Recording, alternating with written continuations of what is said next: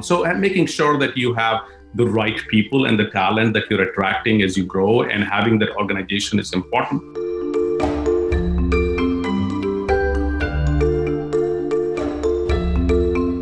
Parth, I'm excited to continue our conversation. Your journey. You've been in the cybersecurity world for you said 22 years. Imagine there's a lot of insight and knowledge, and and as leading uh, several of these different organizations you've been in, and now being CEO of um, I would love to start off like what what was this journey been like, and how did you get to where you are today? Yeah, it's been absolutely fascinating, and I like to think I've been very uh, blessed and lucky along the way. Um, um, I started uh, pretty early in the cybersecurity business, uh, mid late 90s, and that's when uh, cybersecurity was not even called cybersecurity. So we didn't even have a name. We used to call ourselves information security, all kinds of different names, and uh, those were early days, fun days. We uh, we learned a lot. I was very lucky to be part of a, a disruptive uh, company at the time, a startup, my first startup company called enCommerce. Uh, and uh, we um, learned so much. Uh, for me, that was my first brush with kind of the disruption cycle, VC backed disruption cycle, right? And being able to solve a big problem, very focused and, and helping our customers.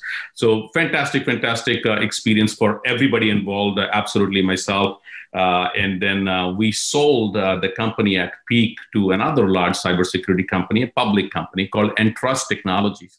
So I kind of went from early web-based single sign-on to a company which had products on the on the enterprise, on the desktop, and encryption, kind of a very different world, right? Uh, from web to more desktop encryption kind of world, and fascinating for me. I picked up so much. I learned so much about the technologies, uh, go to market, and uh, and uh, where uh, honestly cybersecurity was heading. Now the investments were coming in, lot and lot more companies were getting creative.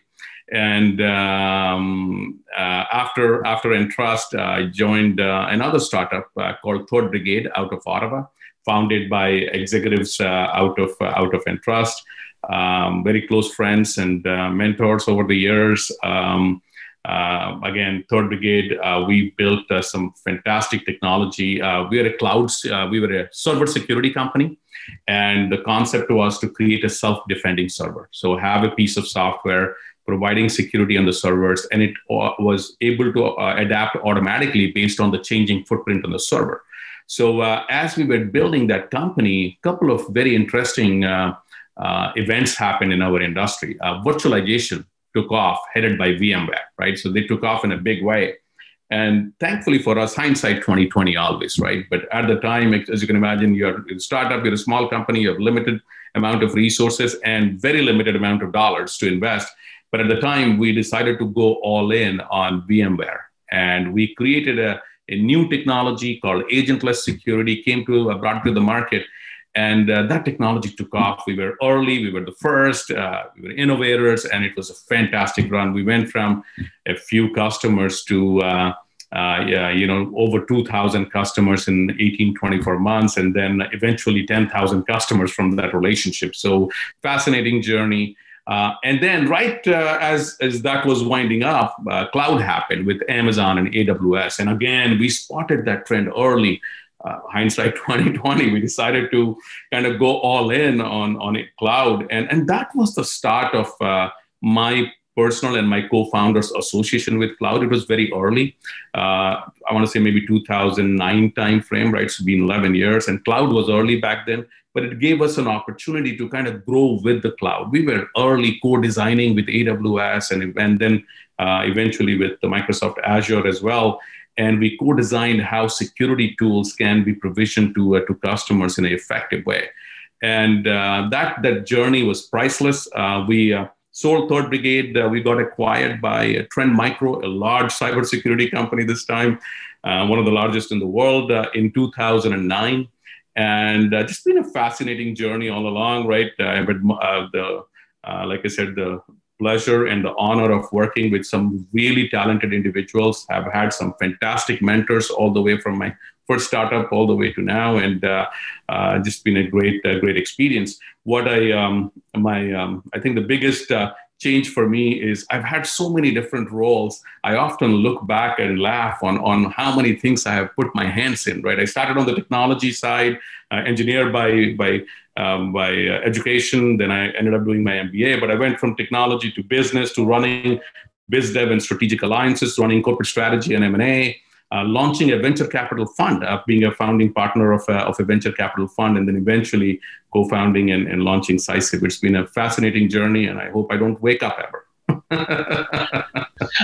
I, I love also your mention of several times of of 2020 hindsight. You're like, oh yeah, that was a brilliant move, but at the time, you, are always making a, um, decisive risk, a calculated risk to move into, and then later you find out. Tell me, that I'd love to dig into over these years in your different roles uh, in, in, in both in in business development and now leading a new uh, entire new endeavor. What kind of tactics and, and uh, did you implement that have helped it grow? From from early on getting those few customers to go beyond that what were some tactics that you found that have worked well that another business leader could learn from um, absolutely i think uh, from day one I, have always believed in the, um, the, importance of culture in the company uh, a culture which is very inclusive a culture which is uh, customer centric. For us, that's really important. Everything we built, and I think it started early for us in Cysiv. Day one from of co-designing this platform, we always uh, work with the large customers and partners to get the input. So we are a very customer centric organization, and we have a culture where. The decision making is decentralized. There is power at uh, uh, in everyone's hands, and uh, you know driving innovation. But more importantly, putting yourself in the customer's shoes is always the most important thing you can do in the company right and uh, and uh, i have seen that work magic over the years just making sure that there's a when you're working that hard and that fast often there is an uh, there is a risk of uh, of misalignment or getting off the track or, or even conflicts internal because you know everybody's trying to work very hard right we're building a massive company and we're innovating and we're disrupting on many different fronts and it's easy to get carried away in one over the other. And uh, our discussions inside the companies always take it uh, a step back and put yourself in your customer's shoes and see how this discussion is going to add value or not to the customer. And then let's have a conversation. That's so important, uh, Alexander, because that is the essence and key to building a successful company, in my humble opinion. Uh, the more customer centric we are, making sure that we are constantly adding value to our customers, I think we can build, uh, and we are building a fantastic company. Focus and focusing on the customer, Bo- both of them, not not getting too excited about where it could go, and being uh, focused on what the customer needs. Digging into a little bit deeper of when you were had maybe a handful uh, of customers and then and started to scale, but whether you if you want to choose at, Third Brigade or, or beyond, what did you find uh, that worked to truly scale up from just let me just have a couple conversations to wow, it actually is taking off. I don't, it it seems to be growing faster. What tactic did you use that you found worked well? Um, yeah, a few things. So uh, having an organization that can support that scale is important. So as you go from you know building a product doing some initial testing to testing product market fit to scale international like there's, there, it's a journey uh, for us like any other company. And having an organization that is constantly getting tuned to that scale is important. And, and realizing that you need a certain set of mus- muscles in every stage. A muscle that uh, works in the first uh, 100 meters, you need to augment that muscle with something else, right? As you go from uh, from the 100 meters to the to the next uh, mile, and then eventually running the marathon. So, and making sure that you have the right people and the talent that you're attracting as you grow, and having that organization is important. So that's the first part. Always, it's about the people. We are.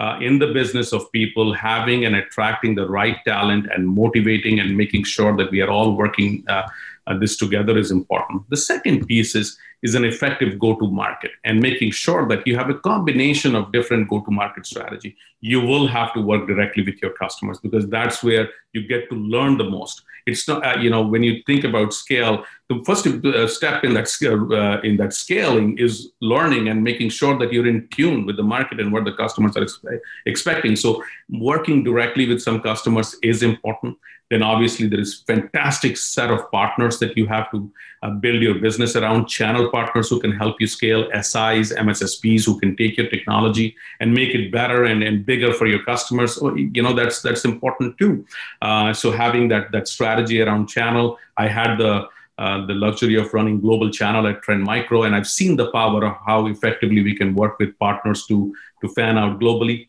And uh, the, uh, the third bit is uh, I feel uh, association with big brands and, and sensing some wave and creating magic together. I use the example of, uh, of cloud platform that we have done in the past and we continue to do it uh, with Cysiv. Here we have a strategic relationship with Google, a large cloud platform provider, where we are imagining things together, imagining the future together, right? Both on the technology side as well as how we take the market to product together right? That's the important piece. You know fighting the battle alone is is one part of it but making sure that you have the right allies at d- different levels is important. So ally like google or trend micro our, our parent company is important because we can go and work with them together to imagine the future build it together and then take it to market together because we are helping our joint customers. And again back to my my comment on being customer centric it's all about the customers. And to, if we work together with some of these large partners we learn a lot but and we also have a lot of access. We have a lot of access to their customers their problems and and being able to help them is fantastic. Hearing those three things first being really close to the customer at the beginning and understanding truly their their pain point the value of channel partners to accelerate and beyond and then connecting with a larger brand, a big name, uh, and and partnering with them can also uh, help you grow. D- diving into each of these three real quick. The, the first one, how do you know when you're at the tipping point of all right, you're very you know close to the customer, you're talking all the time, and you've done that enough? How do you know when you've done it enough where you're like, all right, I, I'm starting to hear the same things over and over again, and now it's time to go from just working with these few customers as close as we can to scaling more and, and, and replicating or, or scale. How do you know at that turning point happens? Yeah, and, and you know, it's an interesting, it's a really good question, Alexander. Uh, you will get all the signals from the market. Like you, you don't, I mean, you will, you will pick it up because with, you never stop talking directly to the customers. You're always talking directly to the customers because their needs are evolving as well for us to continue to be disruptive and making sure that somebody else does not does not disrupt us in three five years from now we have to always be talking to customers. So that that part is uh, is uh, will will continue to play a role. But then you start to see the need to reach the greater community and uh, and you will see signals of partners uh, obviously developing partners. You are it's a two-way street right? Some cases partners will come to you with some opportunities because they've heard your name they've heard your brand and they've seen you at one of their customers and, and that's how they come to us. But at the same time investing in our partners and and and training them and educating them and, and taking them along the way it's a two-way street right? It's an investment that we make. That channel partner d- digging into i loved a little bit more like how how have you found because you spent several years with them be focusing on channel partners. Any tactics there insights that you said oh wow this this actually worked really well to build that channel partner relationships or growth yeah, no, absolutely. I think I think investment is important. Uh, investment from both sides, uh, and it's and uh, that's that's the, that's the piece that you have to assess fairly quickly. Uh, when you're a small company, obviously it's hard to get a mind share, but uh, you know, thankfully we have the relationships and um, channel partners or MSSPs or SIs are looking out for new disruptive technology. So it is a two-way street. So you investing in them in terms of training and education and making sure that they see how you fit educate them on your on the success stories that we've had so far. How did we win those customers? And and and doing that. But in turn also expecting the partners to invest their time and resources in learning the technology and, and being serious about this business. Uh, and it's going to take time. It doesn't happen overnight. In some uh, the smaller you are the larger the time it takes. But uh, there is gold to be had at the end of the tunnel for both right? And i think it's that two-way investment which is which is really important. Education training making sure that they have a voice even in your product roadmap. The right partners will actually bring a lot of inputs to make our platform better. And we appreciate and uh, encourage that. So uh, it's all around investment on on both sides. And you should be able to assess who's the right partner and who's not for this journey that you're on now with, with Cysiv, obviously you're starting again in some ways the journey that you've been on. So you're probably seeing some reoccurring themes. Tell me like how right now where you are with the team um, the, the growth um, what are the current challenges that you're working on or a recent one you've overcome that you can share of maybe an accomplishment yes you're able to get over this um, that someone else might be going through right now? Yeah but you know um, we are in a fantastic stage uh, of our life cycle. I'm, I'm, uh, I'm honored to be leading what I think is the finest team in the cybersecurity business today. So, uh, this team is the best out there, and we are constantly, like I said, we are very customer centric, trying to figure out how to make it easier and better. And uh, the immediate challenge that we have in our hands right now is scale. Like we are going from you know, a very decent run rate business to now a much bigger business. Uh, we're right in the middle of that kind of that shift, uh, which is pretty big and rapid and aggressive for us, which is which is fantastic. And as we go on that journey, we have to realize that we have to adapt. What worked before may not work now, right? We, in the past, we could have all hands on deck on you know one customer and make sure that they're successful. Now it's uh, it's hard, right? We have we have so many, so we we have to make sure that we divide the time but that's where the importance of having a proper process. How do we onboard a customer? right? Uh, having a well-defined process where we can walk them from A to A to Z, and, and making sure that we have thought of all the scenarios are, are areas that uh, that we are working through. So one of the recent you asked about a recent example. Uh, one of our recent challenges has been. You know, we have all this data being thrown at us from our customers. And in the past, we could go, oh, no problem. We'll go in and figure out and, and, and, and do it now we have all this data from all these customers being thrown at us, right? So we now have to come up with a model where we prioritize. This whole SOC maturity journey is fantastic. We sit down with our customers and kind of walk them through and say, we can't boil the ocean together. We can do it in three, six months, nine months, however long it takes. But let's figure out what are the you know low hanging fruits and making sure that we're building up a case. And our team has come up with a fantastic process of engaging early with our customers and defining that plan, which anybody in the organization can execute. Right. So that planning and putting together and centralized tracking uh, has been has been fantastic. And uh, I love seeing how the team kind of stood up to the challenge and came up with this on their own. And now we can run multiple proof of concepts and have multiple customers onboarded at the same time, no issues. Uh, that appreciate that concept of scale when you get just the first few clients everyone can be working on it there's no problem there but as you grow instituting a onboarding process and a prioritization element becomes sounds a, a paramount. Uh, how, how, big is the team now? I know you distributed across several we locations. are uh, roughly a little north of 130 people uh, distributed between US, uh, uh, Canada, and the Middle East, and now uh, this quarter setting up operations in, in India. Very cool. Going forward, obviously, um, there's there'll be new challenges. I, I, imagine in this world of COVID, doesn't affect you at all because everything is already online. And are you finding actually though it's more customers are needing this type of solution in this type of environment that they're like they want a managed service? I think you mentioned this in our previous conversation. Yes, absolutely. So customers are are having this conversation on a daily basis. CIOs and CISOs are increasingly asking the question on how can I disruption proof my SOC? Do I have the proper components and the process and the people in place who can do that? And we have seen a, a heightened level of interest in the technology, in the service that we have built, right? We are as a service company. And we have seen that uh, that uptick in interest. Everybody is very interested in learning more. The concept of democratizing threat hunting and SIEM for customers is very appealing. These were, you know, technologies and, and areas which were not accessible before, even to large companies, irrespective of the size, right? And the fact that we can make this available at a monthly consumption price is uh, is is fantastic for them. So uh, we have definitely seen a, a lean in and more interest in this space. For you as a, a leader, what um, books, audiobooks, uh, podcasts, blogs, articles, where do you go and have gone to to gain insight and would uh, open to sharing?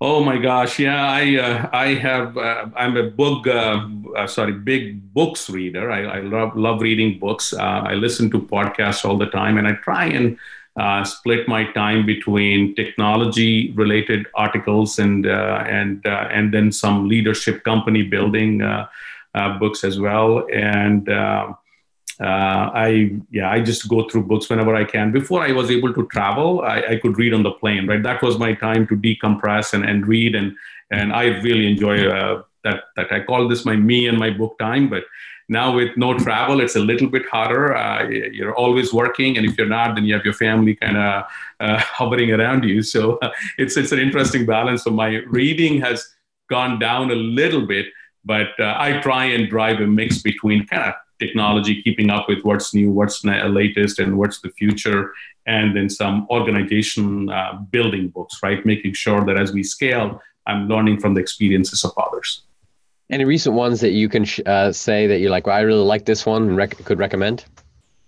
Um, uh, you know, I reread this book. Um, uh, there's a book called Blue Ocean Strategy. It's a it's an old book, and uh, interestingly, uh, it's in my library. I, I, I happened to just stare at it one day, and I said, you know what, I gotta reread this. It's been a little while.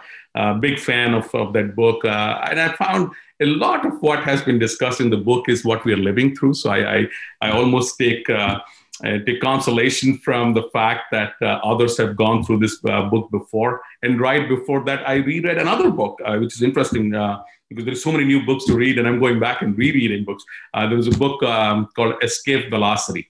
And I kind of reread both these books back to back, and I, I love them because they absolutely, I see myself and Cysiv and our company and our, our team in those books. What kind of technology innovations do you predict we'll see in the near term, the next year or so, and the long term, next five, ten years?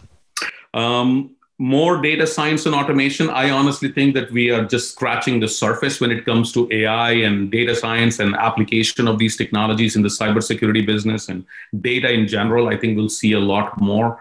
Uh, and I'm just going to try and keep my uh, crystal ball uh, prediction to cybersecurity because that's the business I understand the most. Um, I see consolidation happening. So, uh, you know, customers asking for do more with less, kind of, you know, uh, give me a solution which covers multiple areas. So there'll be some consolidation happening, which we have seen in the past. We've seen that. Uh, I see this concept of SaaS evolving. That I think is going to be a biggest disruption. Uh, in the past, software as a service was purely software. I think the future is software as a service is going to be backed by experts, right? Experts who can help customers leverage, even though it's a service, they need to be fully utilized and, and configured and, and work properly. And, and most SaaS companies end up ask having their customers spend millions of dollars in, in configuring it right and so on. And we feel that evolution happening where there are experts behind uh, behind a SaaS service. So these are kind of the high level uh, areas. There's a lot of interest around uh, if you're interested zero zero trust, both network, identity, users. So there is a lot of movement there. Um, so we'll see some some progress on that front as well. So lots of exciting stuff on the go. That concludes the audio version of this episode. To see the original and more, visit our UpTech Report YouTube channel. If you know a tech company we should interview, you can nominate them at uptechreport.com. Or, if you just prefer to listen, make sure you're subscribed to this series on Apple Podcasts, Spotify, or your favorite podcasting app.